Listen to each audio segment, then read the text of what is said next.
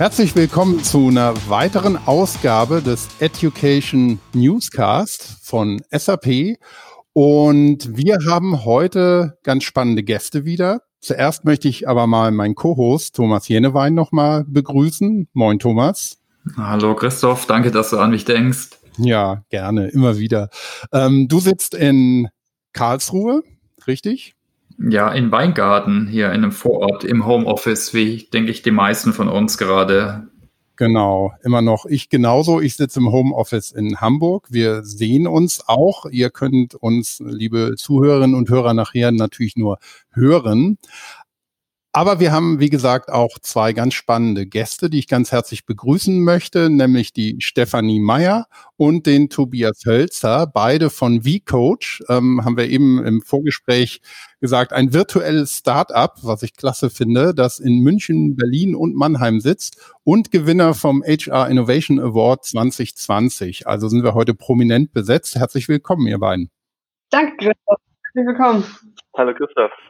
Wie gesagt, wir freuen uns sehr, dass ihr die Zeit gefunden habt, um mit uns hier zu sprechen. Das Thema ist digitales Kommunikationstraining und es wird auch ein bisschen um EdTech gehen. Zwei ganz spannende Bereiche, aber ähm, Stefanie, äh, vielleicht fängst du an. Könnt ihr euch einfach ein bisschen selber vorstellen, damit unsere Hörerinnen und Hörer wissen, mit wem wir es heute zu tun haben? Ja, vielen Dank für die Intro. Ich bin Stefanie, ich bin Geschäftsführerin und Gründerin von VCoach, verantwortlich für Product und Sales bei uns. Vom Background her, ich habe äh, BWL studiert in St. Gallen und in Köln, war dann ein paar Jahre in der Beratung. Ich war bei DHL im Inhouse Consulting, war dann bei Pro7 Operating Officer von dem TV-Sender Pro7 und habe in dieser Phase an sehr, sehr vielen Trainings selber teilnehmen dürfen. Also ich habe quasi die User-Perspektive bei, bei unserem Produkt äh, schon sehr lange miterlebt. Ich habe schon sehr lange im Hinterkopf gehabt zu gründen, ähm, habe jetzt die wahnsinnig tolle Chance, ein Top-Team am Start zu haben und wir hatten eine, gemeinsam eine sehr, sehr gute Idee, die wirklich ein echtes Problem löst und bin deshalb sehr, sehr happy hier heute mit VCoach am Start zu sein. Cool, ja, noch mehr herzlich willkommen. Tobias. Ja, äh, mein Name ist Tobias. Äh, ich war mal Physiker. Ich habe Physik und äh, Wirtschaft studiert und mich auf äh, Quantum Computing spezialisiert, habe ähm, geforscht im Silicon Valley, war äh, in Berkeley, Kalifornien und habe da während meiner Masterarbeit gemerkt, dass ich äh, Physik geil finde, aber ähm, dass ich dann doch sehr gerne sehen möchte so, oder sehr schnell sehen möchte äh, Impact, den ich generiere. Und ähm, zu der Zeit war gerade der Machine Learning Hype so am Aufkommen und ähm, dann im Silicon Valley natürlich auch klar, okay, es muss Machine Learning sein und es muss Startup sein. So bin ich äh, nach Berlin äh, gekommen, habe Recommender Systems gebaut für SO1, eine Firma in Berlin, äh, die aufgekauft wurde dieses Jahr übrigens. Und ähm, habe dann entschieden, selber zu gründen und habe Machine Learning Consulting gemacht ähm, bei Mirantix und dann bei einem eigenen, eigenen Startup Iconic. Und was mir immer gefehlt hat, war ein Produkt. Und ähm, so bin ich jetzt äh, glücklich und zufrieden äh, mit äh, unserem Team hier bei VCoach, weil ich für Technologie verantwortlich bin, in einem geilen Team arbeite und ein echtes Produkt baue, das tatsächlich, je, wir sehen jeden Tag echten Impact bei Menschen, die unser Produkt benutzen. Das ist richtig geil. Hm. Ja, also wirklich spannende Lebensläufe und das ähm, lässt natürlich auch ein spannendes Produkt äh, dahinter ähm, vermuten. Vielleicht steigen wir da direkt ein, Thomas. Was meinst du? Ja, genau. Digitales äh, Kommunikationstraining ist ja euer Produkt, äh, wenn ich das richtig äh, verstanden habe. Aber vielleicht könnt ihr es einfach mal selbst beschreiben. Na, was ist denn euer, euer Angebot, euer Produkt V-Coach? Vielleicht könnt ihr das gerade mal darstellen, bitte. Mhm. Also wir haben mit VCoach einen app-basierten Personal Trainer für Kommunikation entwickelt, der komplett ohne Trainer durchführbar ist und durch künstliche Intelligenz unterstützt wird. Warum das Ganze, fragt man sich. Ähm, der Hintergrund ist, dass sich Kommunikation einfach nur durch Üben und Anwenden verbessert. Und ich brauche da wiederholtes Feedback, ich muss konstant üben. Und es gibt eigentlich bisher kein Produkt, das das kann, weil wenn man jetzt Präsenztrainings anschaut, da habe ich ein, zwei Tage vor Ort. Ich habe meistens zu wenig Zeit zum Üben und werde dann mit der Umsetzung alleine gelassen. Und auch klassische E-Learnings, ne? die die Videos, die ich da bekomme, die helfen mir theoretisch zu verstehen, wie Kommunikation geht, aber ich kann es deshalb noch lange nicht. Deshalb haben wir gesagt, das muss äh, konstant on the job in kleinen Lerneinheiten eigentlich passieren. Als Produkt haben wir Kommunikationstrainings für Young Professionals, für Young Leaders und Agile Teams.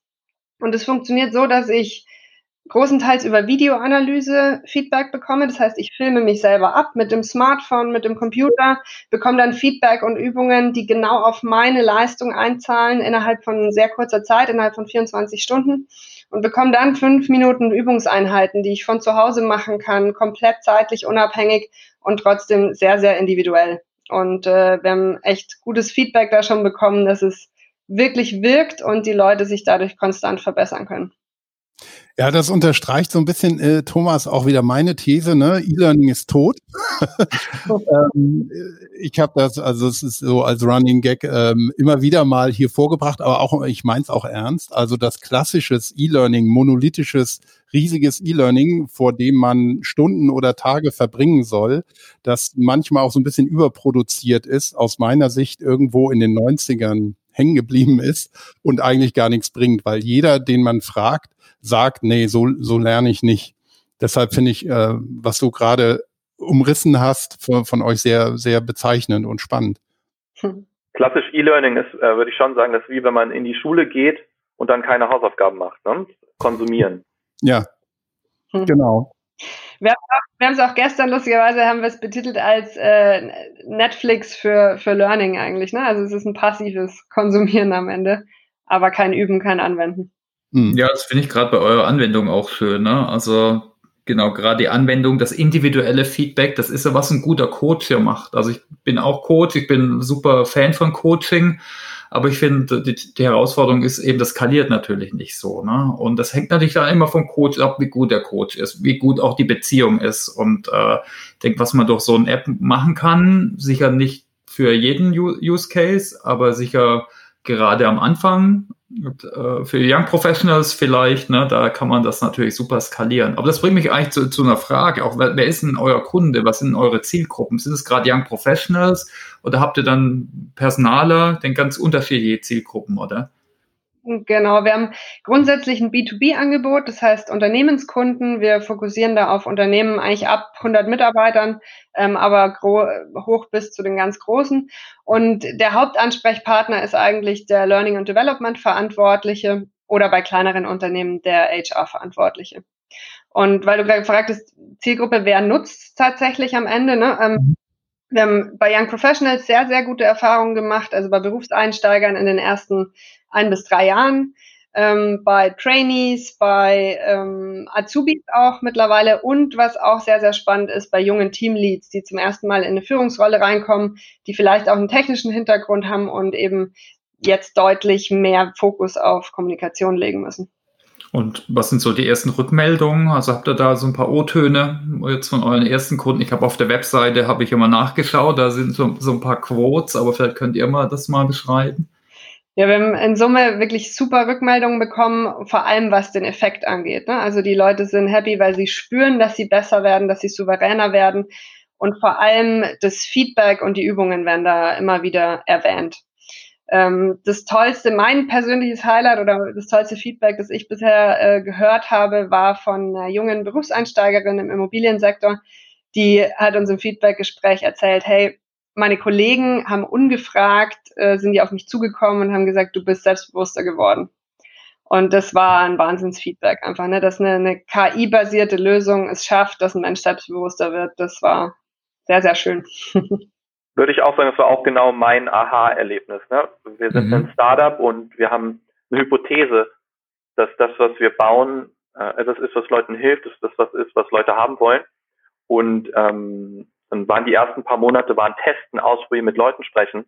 Und äh, als genau dieses Feedback zurückkam, haben wir uns, glaube ich, als Team auch zusammengesetzt und gesagt, okay, wir sind auf dem richtigen Weg. Ja. Ja, super. Also wie der Christoph und ich, wir kommen ja auch aus, ähm, aus dem Trainingsbereich, ne? bei der SAP, da haben wir jetzt viele Schulungen abgesagt, jetzt wegen Corona, beziehungsweise digitalisiert. Ich könnte mir mal vorstellen, ne, Corona, jetzt die Pandemie, wir sind jetzt gerade Ende Oktober 2020. äh, zur Einordnung, äh, hat er sicher auch einen Impact auf euch gehabt, oder? Hattet ihr auch jetzt mehr Nachfrage? Sicher die Kunden, das Kundenengagement, Messen und so, ne, war alles virtuell, aber vielleicht könnt ihr da mal ein paar Worte verlieren. Ja, also Corona hat definitiv einen Impact gehabt. Am Anfang, ehrlich gesagt, einen super negativen. Es mhm. war echt frustrierend am Anfang, weil wir genau in der Phase, wo Corona kam, wo es den Unternehmen nicht so gut ging, wo alle Budgets on hold waren, angefangen haben, Sales zu machen. Und äh, die ersten Monate waren frustrierend, weil einfach keiner mit uns sprechen wollte, keiner zugänglich war für solche neuen innovativen Lösungen. Und jetzt dreht sich's grad und das ist äh, das Schöne dran, weil jetzt die Unternehmen merken, es ist keine Lösung, alle Trainings on hold zu setzen. Die Mitarbeiter wollen das, die brauchen das. Und äh, Corona wird sich nicht so schnell erledigt haben. Deshalb äh, merken wir jetzt einen sehr starken Aufwind, weil die Leute jetzt wieder offener sind für genau solche Lösungen, die das Problem beheben, dass gerade keine Präsenz stattfindet. Und äh, wir haben uns äh, zuletzt getroffen in der virtuellen Realität. Ne? Auf, in, äh, von Tricat äh, gab es da so eine virtuelle Veranstaltung im Rahmen der Zukunft Personal und da gibt es eben den HR Innovation Award. Wie Christoph schon im Titel ange, anmoderiert hat, war dir da der Gewinner. Ne? Und das war, war natürlich interessant, sowas mal virtuell zu machen. Früher gab es da eine Bühne und eine Party danach und mit Riverboat und was auch immer. Äh, vielleicht könnt ihr da nochmal was äh, ver äh, dazu verlieren. Ne? Also gerade der Kundenkontakt, aber jetzt auch äh, so, so Messen sind jetzt virtuell. Speziell jetzt der, der, der Gewinn des Age Innovation Award. Wie war denn das für euch? Für allgemein, aber auch was da hinten rauskam, was der Impact war? Ja, auch da, also das war super für uns, was PR angeht. Hm. Das war ein toller Aufwind, tolle Aufmerksamkeit. Äh, das, das war der Positiveffekt.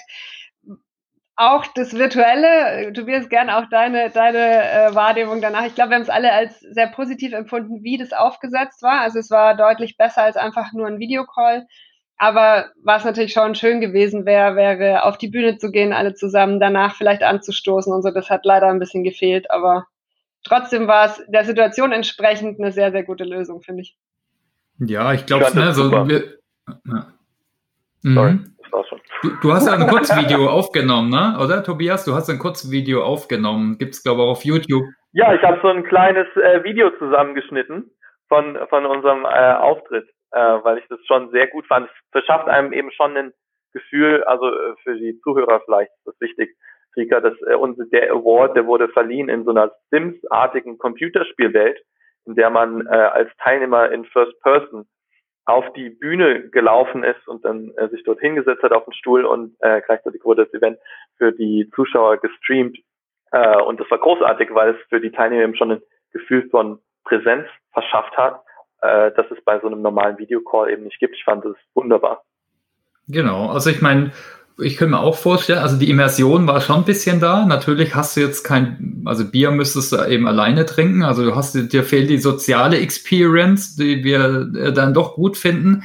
Ich könnte mir fast vorstellen, aber ich weiß nicht, wie das war, äh, Stefanie und äh, Tobias, von der Reichweite her war das sogar besser. Ne? Dann haben wir mehr Leute zugeguckt, wie jetzt da in echt da in Köln sind und im Nachhinein vielleicht noch mehr, weil eh alles digital war. Habt ihr da was davon gemerkt? Oder?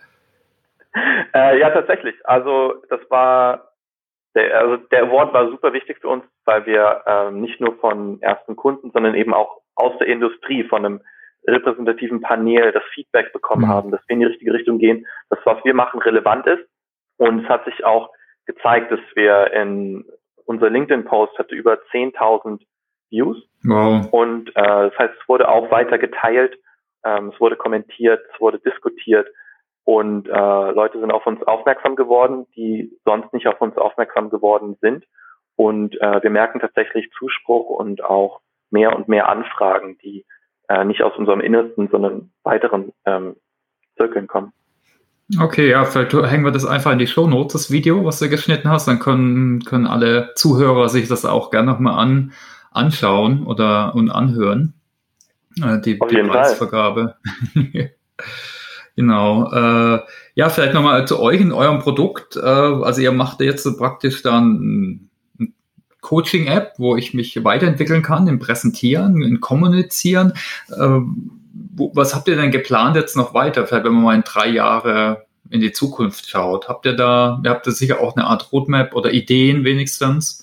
Ja, also wenn wir das als Team entscheiden könnten, unsere Vision ist, dass wir in drei Jahren wollen wir eine Plattform für digitale, interaktive Kommunikationstraining sein.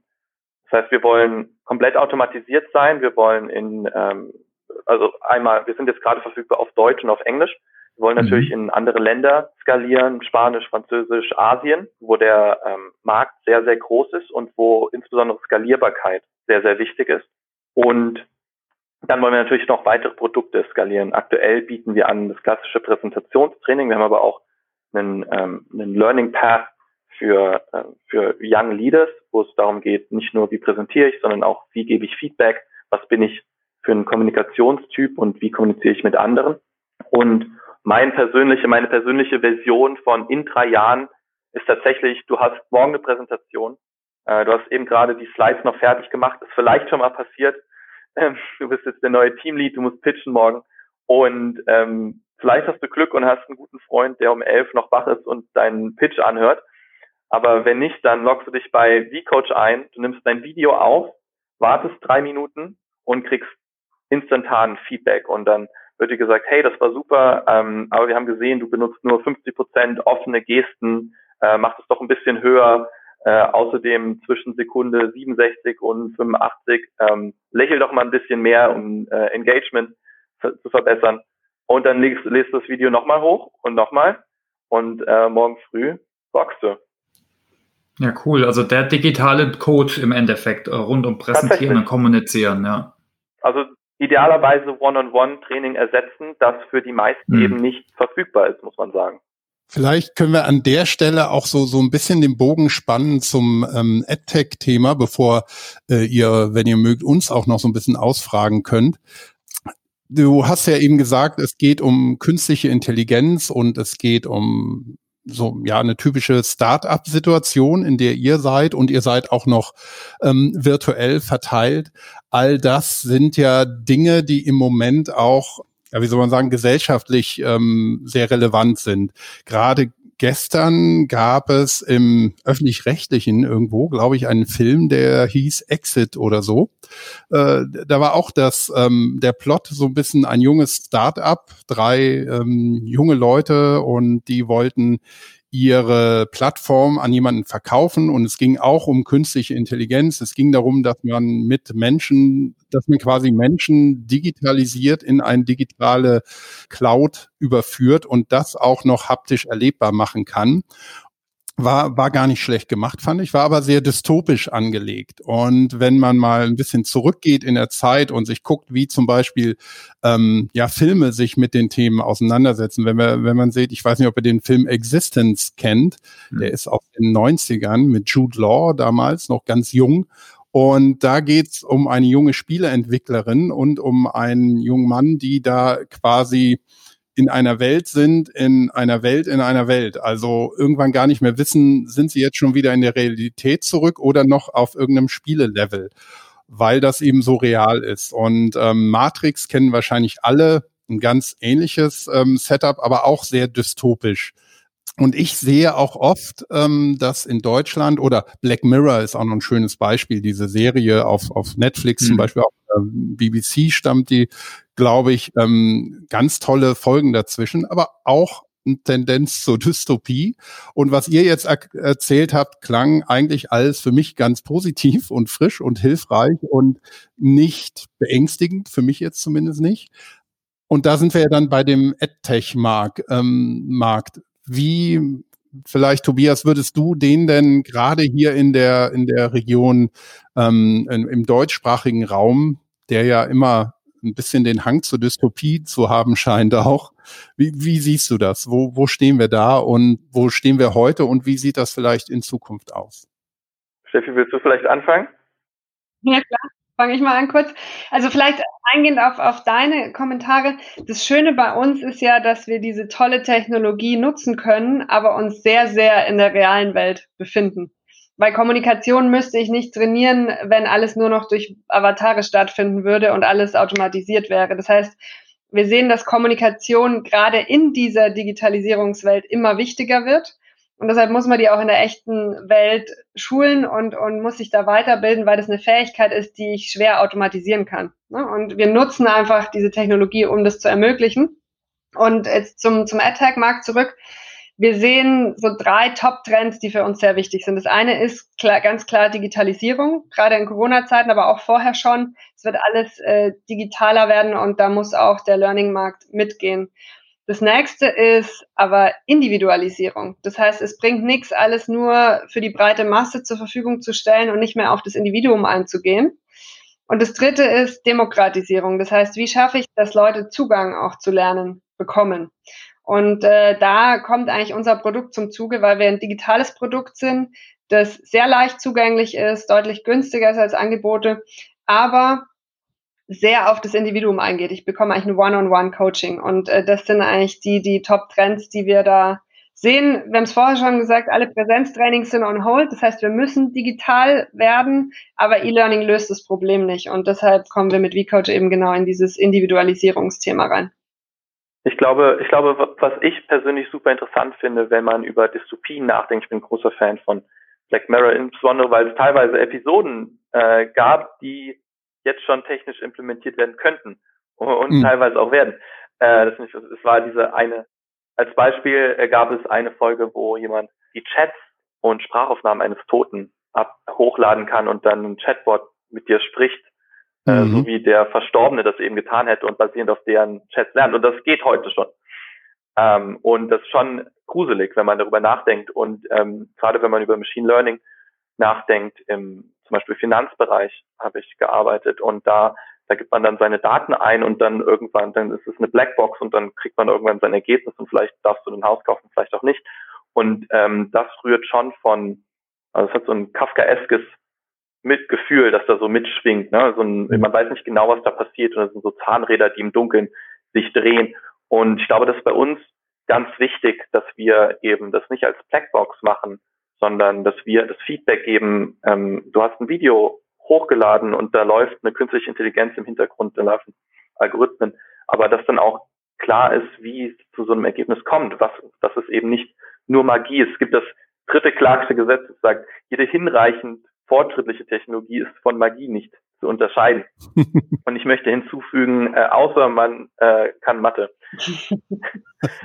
ähm, und das ist, glaube ich, bei uns genau der Fall, weil es eben hinter den Kulissen findet, es gibt sehr starke Sachen, die passieren. Wir schauen uns an, äh, wo sind deine Hände? Äh, wo schaust du hin? Wo sind die Hände im Verhältnis zu deinem Körper und welches Resultat hat es dann auf den, der dein, der deine Präsentation anschaut, der deine Kommunikation sieht und geben das so auch im Feedback wieder. Also dass es eben nicht diese Blackbox ist, sondern dass es klar ist, was genau passiert und wie du nicht nur den Algorithmus, sondern dann eben auch deine Zuhörer beeinflussen kannst.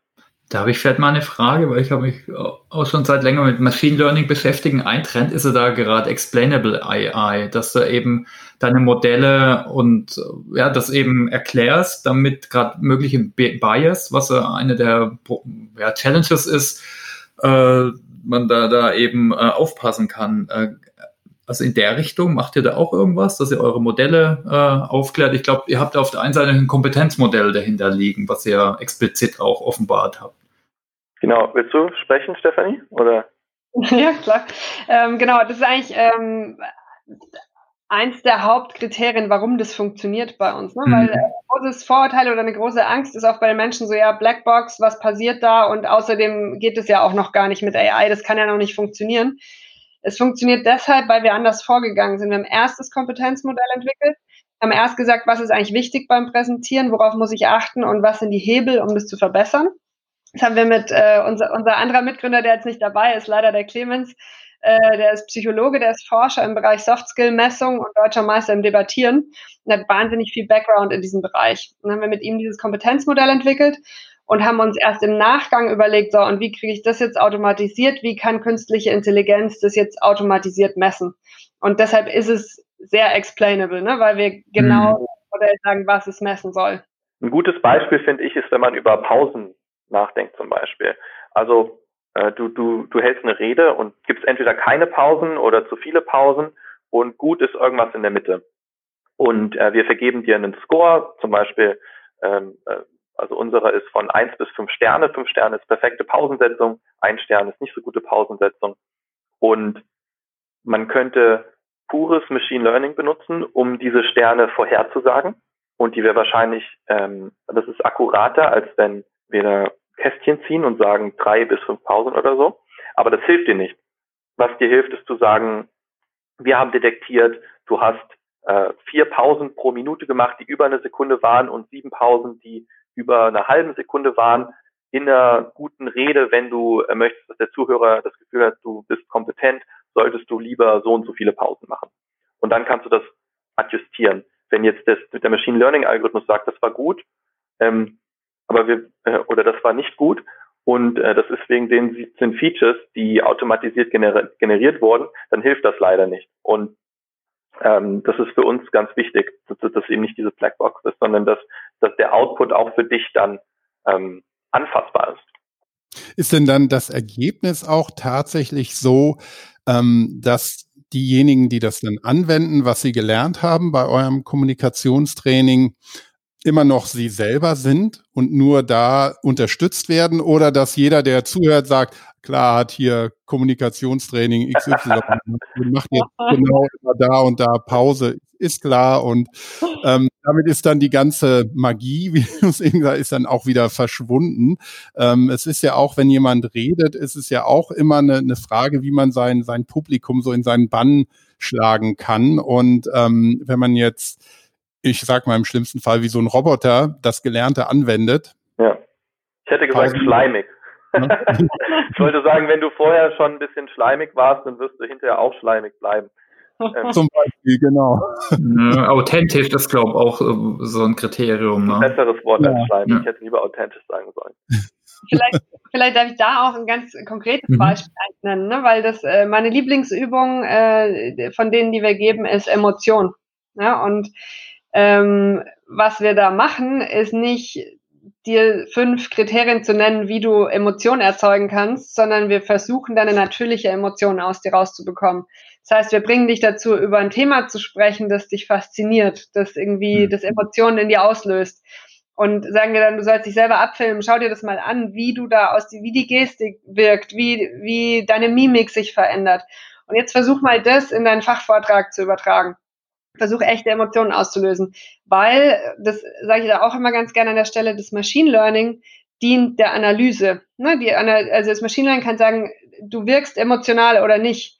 Aber wie du emotionaler wirst, das wird durch eine Übung ausgelöst, die eben von dem Clemens äh, entwickelt wurde, die eigentlich nicht viel mit Machine Learning zu tun hat, sondern die einfach versucht, dein authentisches Ich mehr aus dir rauszuholen und, und die Zuhörer zu überzeugen, zu begeistern vielleicht von, von dem ausgehend, ähm, dass ihr eben sehr viele Erfahrungen jetzt schon gemacht habt, also in der Produktentwicklung und ja auch genau solche Punkte, dass es eben nicht nur eine rein technologische Lösung ist, sondern dass durchaus viel mehr dazu gehört. Was hättet ihr denn vielleicht für Tipps oder, oder hilfreiche Infos für andere ähm, Startups im EdTech-Bereich? So ein bisschen eure Learnings, die ihr gemacht habt. Das ist von meiner Seite, glaube ich, äh, das gilt nicht nur für AdTech, sondern generell für Startups, bauen, messen, iterieren. Das aller, allerwichtigste ist, so schnell wie möglich auf die Straße, so schnell wie möglich testen, so schnell wie möglich Benutzerfeedback einholen. Wir hatten äh, einige Hypothesen, von denen wir geglaubt haben, es war eine super Idee, das muss jetzt sofort gebaut werden. Äh, da gehört zum Beispiel äh, B2C zu. Also wir glauben, wir glauben immer noch daran, dass wir ähm, ein Endkonsumerprodukt sind, äh, aber nicht in der aktuellen Form, beziehungsweise äh, nicht so, wie wir es jetzt gerade äh, verpacken. Und das mussten wir erst testen. Und ähm, das geht nur, wenn man tatsächlich irgendwas baut und testet und dann weiterentwickelt. Und dann äh, weiterbaut, weiter testet, weiterentwickelt. Ich glaube, das ist schon so von meiner Seite. Steffi? Ja, absolut. Immer wieder ausprobieren, äh, mit Hypothesen rausgehen, aber dann wirklich direkt an Kunden.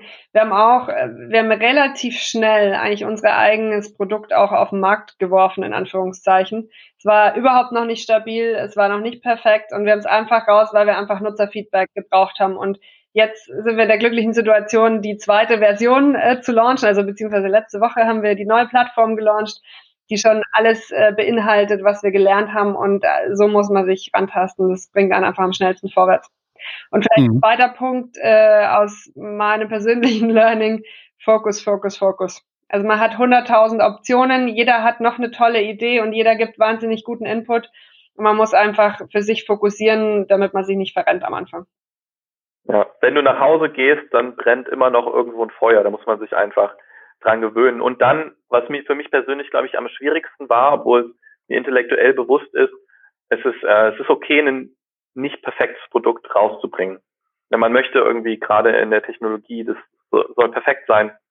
Und da muss äh, alles ganz genau passen. Aber wenn man äh, mal so überlegt, erinnerst du dich an den äh, Release von Facebook oder äh, den Release von Airbnb? Niemand erinnert sich an den Tag, an dem die Webseite online gegangen ist, weil es niemanden interessiert.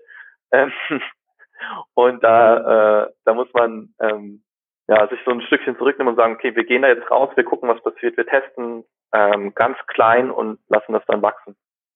Wie ist denn das, ähm, wo du gerade sagst, ähm, naja, das interessiert keinen da draußen erstmal. Ähm, wie ist das denn im AdTech-Bereich? Ähm, stehen da die Investoren, Business Angels, Privatinvestoren Schlange und warten nur darauf, dass endlich wieder jemand eine Idee hat?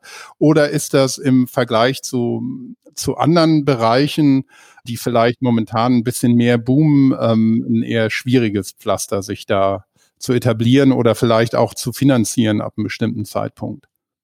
Also da muss man sagen, das ist ein sehr hot Topic gerade. Also wir werden tatsächlich proaktiv angesprochen äh, von Investoren, ähm, von, von äh, Privatinvestoren auch, also alles, alles Mögliche dabei, weil das eben ein Thema ist. HR ist ein Thema, das wird selbst in der Krise nicht abgebaut, sondern es wird immer wichtiger. Die äh, Leute sind das Kernstück der Unternehmen und da wird gerade sehr, sehr viel rein investiert Zusätzlich ähm, muss man sagen, dass, dass gerade jetzt äh, die Mitarbeiterzufriedenheit auch ein Riesenthema ist. Ne? Also ich muss jetzt gerade in der Krise die Leute halten. Das ist ein Thema, da, da investieren äh, die Leute nach wie vor. Hm. Zusätzlich muss man auch sagen, äh, dass wir ein richtig, richtig gutes Team am Start haben und glaube ich in sehr kurzer Zeit schon sehr viel bewiesen haben, was man als Startup eben beweisen muss. Und ich glaube, da sind wir auf einem richtig guten Weg und denken auch über Investitionen nach. Also cool. wenn das jemand hört. no. Ja, bitte melden. In den Show Notes natürlich. Ähm, vielleicht zum, zum Abschluss von dem AdTech-Thema. Ähm, habt ihr vielleicht auch nicht nur für andere Startups äh, einen Tipp oder einen Rat, sondern auch für Firmen zum Einsatz von AdTech? Weil viele haben ja mittlerweile Erfahrungen im ähm, im Nutzen von digitalem Lernen, ähm, das schon diskutierte E-Learning in der internen Weiterbildung, wo man dann so ein Compliance-Training ähm, das mandatory ist und bis dann und dann gemacht werden muss, äh, in seiner Inbox hat und das dann durchstehen muss. Aber wie sieht das denn mit dem Einsatz von EdTech, ja, Produkten oder von neuen Technologien, nennen wir es mal, in Unternehmen aus? Habt ihr da Tipps? Ich glaube, ähm, benutzen. ähm, wie du schon gesagt hast, es gibt, ähm, wir hatten am Anfang drüber gesprochen, ich glaube, da haben wir noch nicht aufgenommen, dass eben E-Learning wurde eingeführt und ich glaube, das war ein erster guter Start, E-Learning 1.0, dass ich jetzt digital konsumieren kann, den Content, der sonst eben in Person angeschaut oder gelesen werden musste. Was dort aber eben fehlt und insbesondere bei der Kommunikation fehlt, ist Interaktion. Und äh, da würde ich sagen, einführen, benutzen, aber eben nicht blind. Es hilft, glaube ich, nicht, wenn man einfach eine Plattform seinen Mitarbeitern hinwirft und dann hofft, dass sie das Richtige finden ähm, und so als äh, kleines Bonbon, sondern dass man da spezifisch aussucht, was hat wirklich einen Impact, wo ist ähm, Lernförderung tatsächlich sichtbar und da sind wir, glaube ich, auf einem richtigen Weg und da merken wir auch immer so ein bisschen mehr. Es kommt eben vom E-Learning 1.0 kam es zum Blended Learning, ja, E-Learning 2.0 und ähm, ich glaube, es wird eine neue Kategorie geben, die E-Learning 3.0, weiß nicht, ob es die schon gibt. Äh, ich bin mit der Nomenklatur nicht so ganz vertraut. Äh, aber wir hoffen, wir sind das. Oder wir glauben, wir sind das. Weil die Interaktion eben das Einzige ist, was, das manchmal auch aus der Lernpsychologie, die Interaktion ist das Einzige, was tatsächlich langanhaltend Lernerfolg herbeiführt. Ja. Also in, in Summe der Rat an Unternehmen einführen, aber nicht blind. Hm. Mit Fokus ja, auf Interaktion. Und ausprobieren und dann zu sehen, was passiert einfach. Ne? Auch mal ein kleines Experiment machen. Ne? Also das merken wir, das merken wir schon, wenn man gerade bei Großunternehmen, wenn dann das dauert dann zwölf Monate und dann wird im Gesamtunternehmen eine Plattform ausgerollt, die dann vielleicht gar nicht benutzt wird. Und da ist es, glaube ich, schon hilfreich, wenn man einfach mal testet. Das bieten wir tatsächlich auch äh, den Unternehmen meistens an, weil wir die Erfahrung gemacht haben, dass äh, die Unternehmen am besten damit fahren, wenn sie ein Pilotprojekt mit uns machen. Ne? Also wir starten meistens mit so zehn Teilnehmern im Unternehmen. Wir helfen den Unternehmen dann danach auch die Teilnehmerstimmen einzusammeln, zu sagen, hey, hat's denen gefallen? Für wen war es am besten? Wo macht ein Rollout bei euch Sinn? Weil wir einfach die Unternehmen auch dazu motivieren wollen, äh, das auszuprobieren und dann von ihren Mitarbeitern Feedback zu bekommen, wie finden die das, das was und, und äh, wo rollen wir das jetzt aus? Ja, cool. Also äh, ich finde, es ist ungeheuer spannend, was sich da tut in dem ganzen Bereich. Ähm, aber bevor wir, be bevor wir da äh, zu keinem Ende mehr kommen, vielleicht, ähm, Thomas, möchtest du noch ein paar ähm, Fragen an Stefanie und ähm, Tobias stellen? Ja, klar. Und vielleicht nur zu, als Kommentar, ne, ich finde das Thema AdTech finde ich natürlich auch super spannend. Also wir können auf der einen Seite vielleicht noch ein paar Links in die Show Notes packen und wir machen sicher die eine oder andere Folge nochmal äh, mit äh, anderen Startups, weil ich denke, da gibt es so spannende Use Cases, gerade ich sag mal in der dritten Welle der Digitalisierung, wo es eben neue Ansätze gibt, aber auch neue Technologie und neue Probleme, die man lösen kann. Also super spannend. Also kann ich jedem nur raten, sich da mehr miteinander auseinanderzusetzen und einfach auszuprobieren, wie ihr gesagt habt. So ein, ein Teil im Podcast äh, widmen wir immer auch euch als Person, wie, wie ihr euch weiterentwickelt. Und äh, ja, das würde uns euch auch sehr interessieren. Ne? Wie, wie lernt ihr am liebsten? Habt ihr so Favorite Learn Hacks äh, Methoden? Das ist bei jedem anders. Manche mit Büchern, manche mit Podcasts. Also fände ich super spannend, wenn ihr uns da ein bisschen Insights geben könnt. Bei mir so als Lerntipp, das, was bei mir tatsächlich historisch ausschließlich funktioniert hat, ist mich in Situationen bringen, in denen ich lernen muss und keine Wahl habe. Ähm, ansonsten ist das Konsumieren gut. Ich mag sehr, sehr gerne Podcasts. Und es hilft aber, oder ich kann es nur erinnern, wenn ich das wiedergebe oder diskutiere. Ne? Man muss Anknüpfungspunkte finden, das ist aus der Lernpsychologie. Und in Situationen bringen, in denen man eben lernen muss. Das war jetzt nicht meine Wahl, aber ähm, meine Freundin ist ähm, halb Mexikanerin und wir haben äh, drei Wochen vor, äh, äh, vorher einen Flug gebucht, um ihre Familie zu besuchen. Und dann hatte ich drei Wochen Zeit, um Spanisch zu lernen. Das hat äh, sehr gut geholfen für die Motivation. Ähm, auf jeden Fall, mein, meine Wohnung ist immer noch voll mit äh, spanischen Vokabel, äh, Vokabeln überall auf dem Kühlschrank im Fenster. Das hilft mir sehr. Ja, bei, bei mir ist es ähnlich. Ne? Also ich, ich mag das, mich ins kalte Wasser zu werfen und einfach zu machen und dabei zu lernen. Also wirklich Real-Life-Feedback zu bekommen und daran zu üben. Und äh, das Lustige ist, gerade am Anfang von unserer Startup-Phase, da haben wir oft unseren Pitch geübt und ich bin alles andere als Naturtalent, was, was äh, Speech und Pitch angeht. Ähm, und wir haben dann einfach, oder ich habe dann einfach 50 Mal mich selbst mit, dem, mit der Kamera aufgenommen und es geübt und nochmal geübt, nochmal geübt. Feedback von meinen Co-Foundern bekommen und das war ja, das ist eigentlich das V-Coach-Konzept, ne? Also wirklich durch Übung, durch Feedback immer besser zu werden, das ist mein absoluter Favorit auch beim Lernen, weil dann hat man das Gefühl, das bringt auch was und das hat dann Impact. Ähm, und das zweite ist, dass ich gerne mit Routinen und kleinen Lerneinheiten lerne. Also ich lerne am besten, wenn ich einfach was oft regelmäßig mache, weil dann auch der innere Schweinehund ein bisschen zurückgefahren werden kann und man die Dinge tatsächlich anpackt. Christopher ja. und ich nicken die ganze Zeit. Ich denke, das Wasser auf unser Mühlen, was wir in, eigentlich in jedem Podcast oder immer wieder mal anreißen, ne? dass, man, dass das genauso die Richtung ist. Ja, super. Ich hoffe, ihr nutzt auch, oder ich nehme an, ihr nutzt auch euer App äh, zur, äh, zum Lernen, wenn es um Pitches geht oder so, oder? Äh, aber was war denn eure letzte Lernerfahrung, die relevant war, die wie so ein Aha-Moment, wo ihr echt was mitgenommen habt? Ja, bei mir ist es äh, vor allem Sales. Ne? Ich bin verantwortlich mhm. für Sales bei uns und sich daran zu tasten, wie mache ich eigentlich das beste Sales-Gespräch? Was zieht, was zieht nicht? Wo kommt was bei rum danach? Und das einfach hundertmal zu machen und äh, echtes Marktfeedback äh, zu bekommen, das, das war meine größte Lernerfahrung, das, das zu feintunen. Und da äh, bin ich jetzt auf einem ganz guten Weg, glaube ich. Funktioniert immer besser. Ähm, und das Zweite ist gerade im Startup-Kontext eben, was ich vorher schon erwähnt hatte, dieses Fokussieren. Also einfach nicht jede Option, die einem jetzt gerade über den Weg läuft, äh, anzupacken, sondern wirklich sich hinzusetzen, zu sagen, was ist heute, was sind die drei wichtigsten Themen, die uns jetzt am schnellsten nach vorne bringen und dann die zu machen und das andere außen vor zu lassen. Das war mein größtes Learning, seit wir hier mit dem Startup angefangen haben. Und hast du da irgendwelche Tools oder nutzt du einen Blog oder so, nur um da nochmal nachzufragen? Bei der Fokussierung, ich denke, die, die Probleme haben ja viele von uns. Mhm. Bei der Fokussierung ist tatsächlich mein Tool, äh, keine To-Do-Listen mehr zu führen. Also ich habe die jetzt weggeworfen, weil die hatte nämlich 100 mhm. Items drauf. Ähm, und ich bin dazu übergegangen, mit frischem Kopf mich hinzusetzen und die Top drei Themen aufzuschreiben, die jetzt am wichtigsten sind, die den größten Impact haben. Das hat mir da am meisten geholfen. Jeden Tag oder? Ja. Okay. Jeden Tag auch, mal, auch, mal, tagsüber, ne? nach der Mittagspause oder so nochmal frisch. Okay. Und du, Tobias?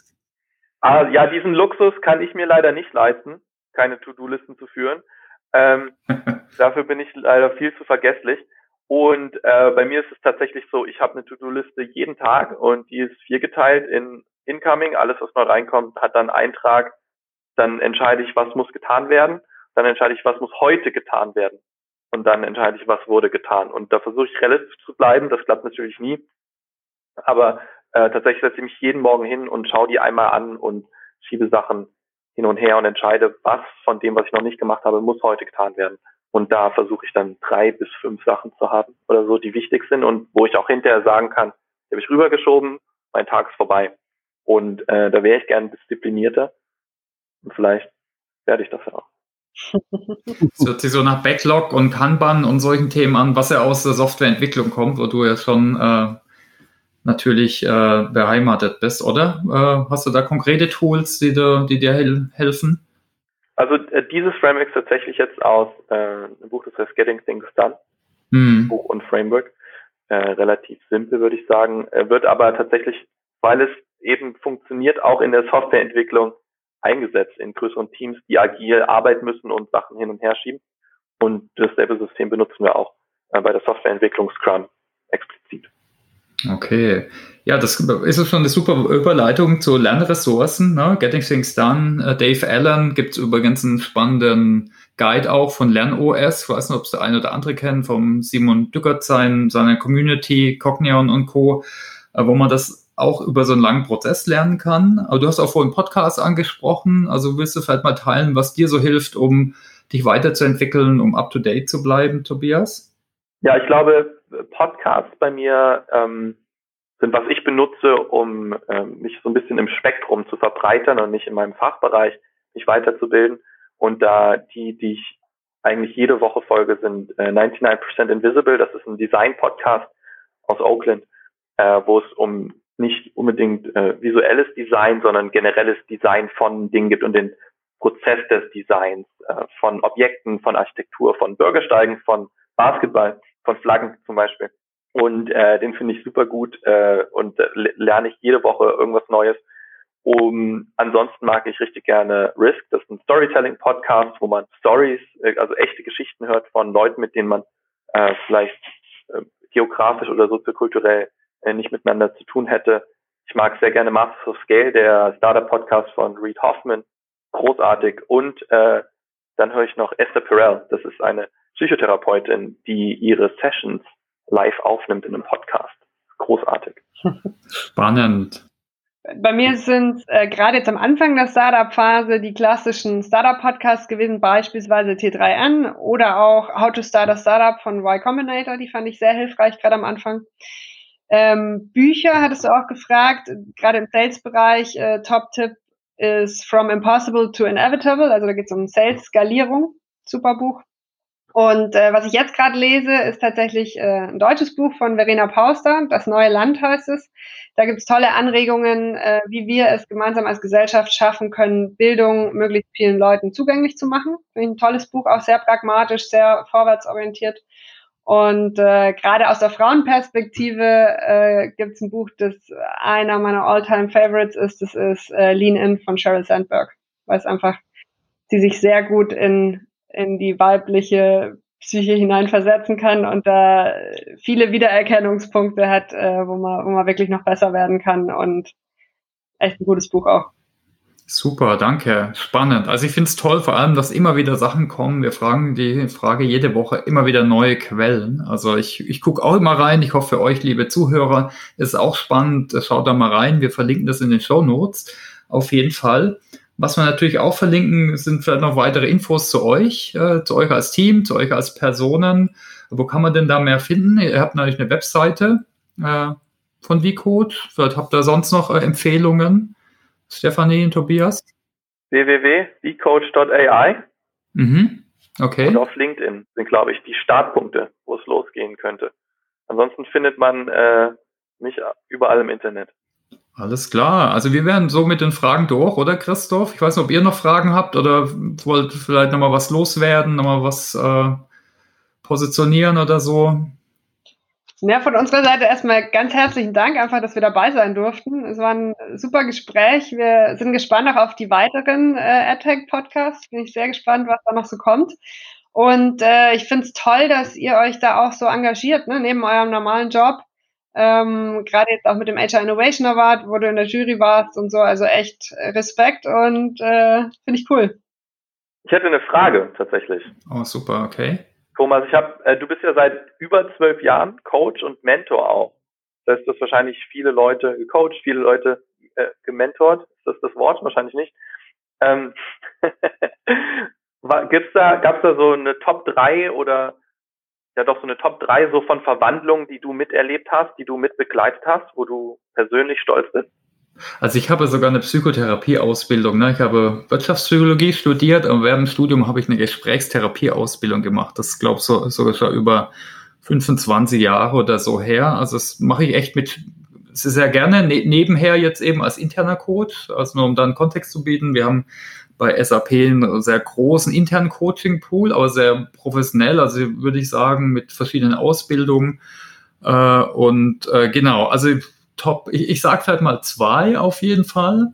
Oder drei, ja, vielleicht fallen mir doch drei ein. Also was ich einmal spannend fand, äh, war schon mindestens zwei, dreimal hat ein einzelnes Gespräch gereicht, äh, um wirklich das Coaching erfolgreich zu machen. Also da war es dann natürlich nicht meine geniale Fragetechnik, sondern ich denke, das war vielleicht einfach das Anstupsen, ne? der, der Moment, dass ich dann doch jemand antrigger und vielleicht ermutige und sagen, ja, dann bewerb dich doch, ne? wenn es um Karriere geht, so ein klassisches Thema, Laufbahn, wo will ich hin, was, was bringt mir äh, ja, äh, wo ist so meine Perspektive?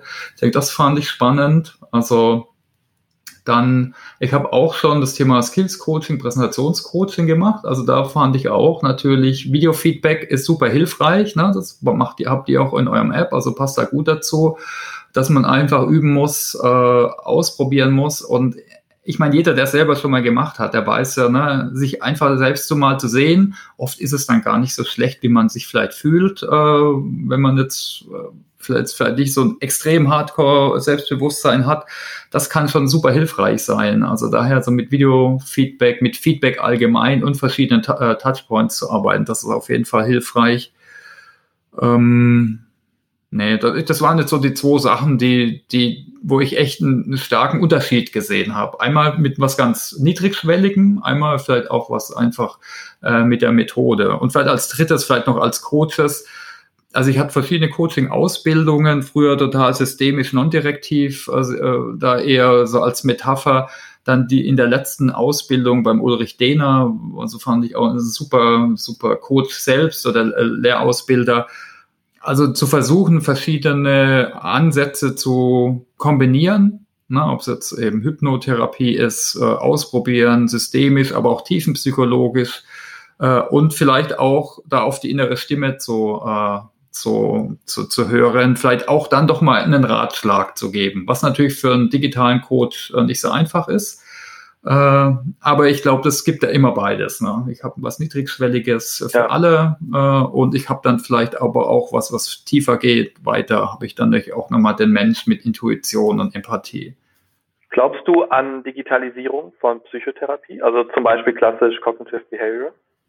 Ja, genau das letzte, was ich gemeint habe. Ne? Du bist niedrigschwellig, du hast sofort einen Zugang. Äh, also für manche Use Cases, ne? wie jetzt euer Use Case, aber auch Karrierecoaching, da die ersten Schritte zu gehen, vielleicht nur den Stupser zu haben, ne? auf jeden Fall. Ja. Demokratisierung. Ist es, genau, mhm. ist es für jeden was? Ist es für, ist es für jeden Use Case was? Weiß ich nicht, aber auf jeden Fall, ich denke, es kann jedem helfen. Ja.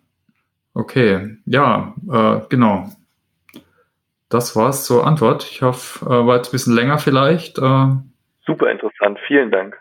Gerne. Dann kommen wir eigentlich zum Schluss, oder? Können wir uns nur auch nochmal recht herzlich bedanken bei euch beiden, dass ihr euch die Zeit genommen habt. Toll. Natürlich viel Erfolg äh, weiterhin. Ne? Ihr habt ein super Produkt. Ich finde das Thema super spannend, dass es auch neue Ansätze der Bildung, ne, methodisch, aber natürlich auch technisch, dass es so schön zusammenpasst und dass ihr das vorantreibt. Äh, dann alle, alle Zuhörer, also probiert's aus. Für die, die Budget haben und Interesse, meldet euch bei, äh, bei den beiden oder beim Team. Also freuen sich sicher, andere Firmen zu unterstützen. Ich denke, es ist ein tolles, tolles Angebot. Ja.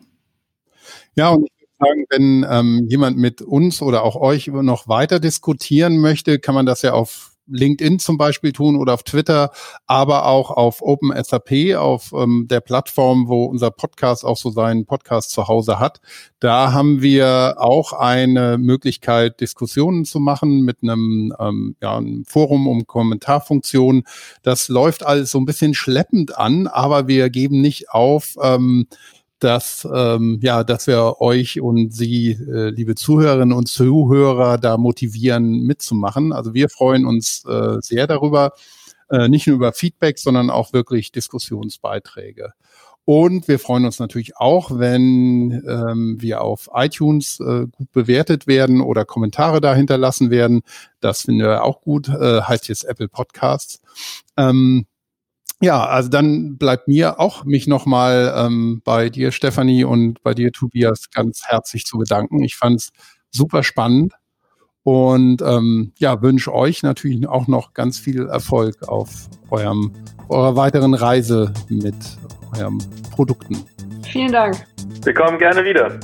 Gerne. gerne. Also, macht's gut alle. Ciao. Tschüss. Ciao.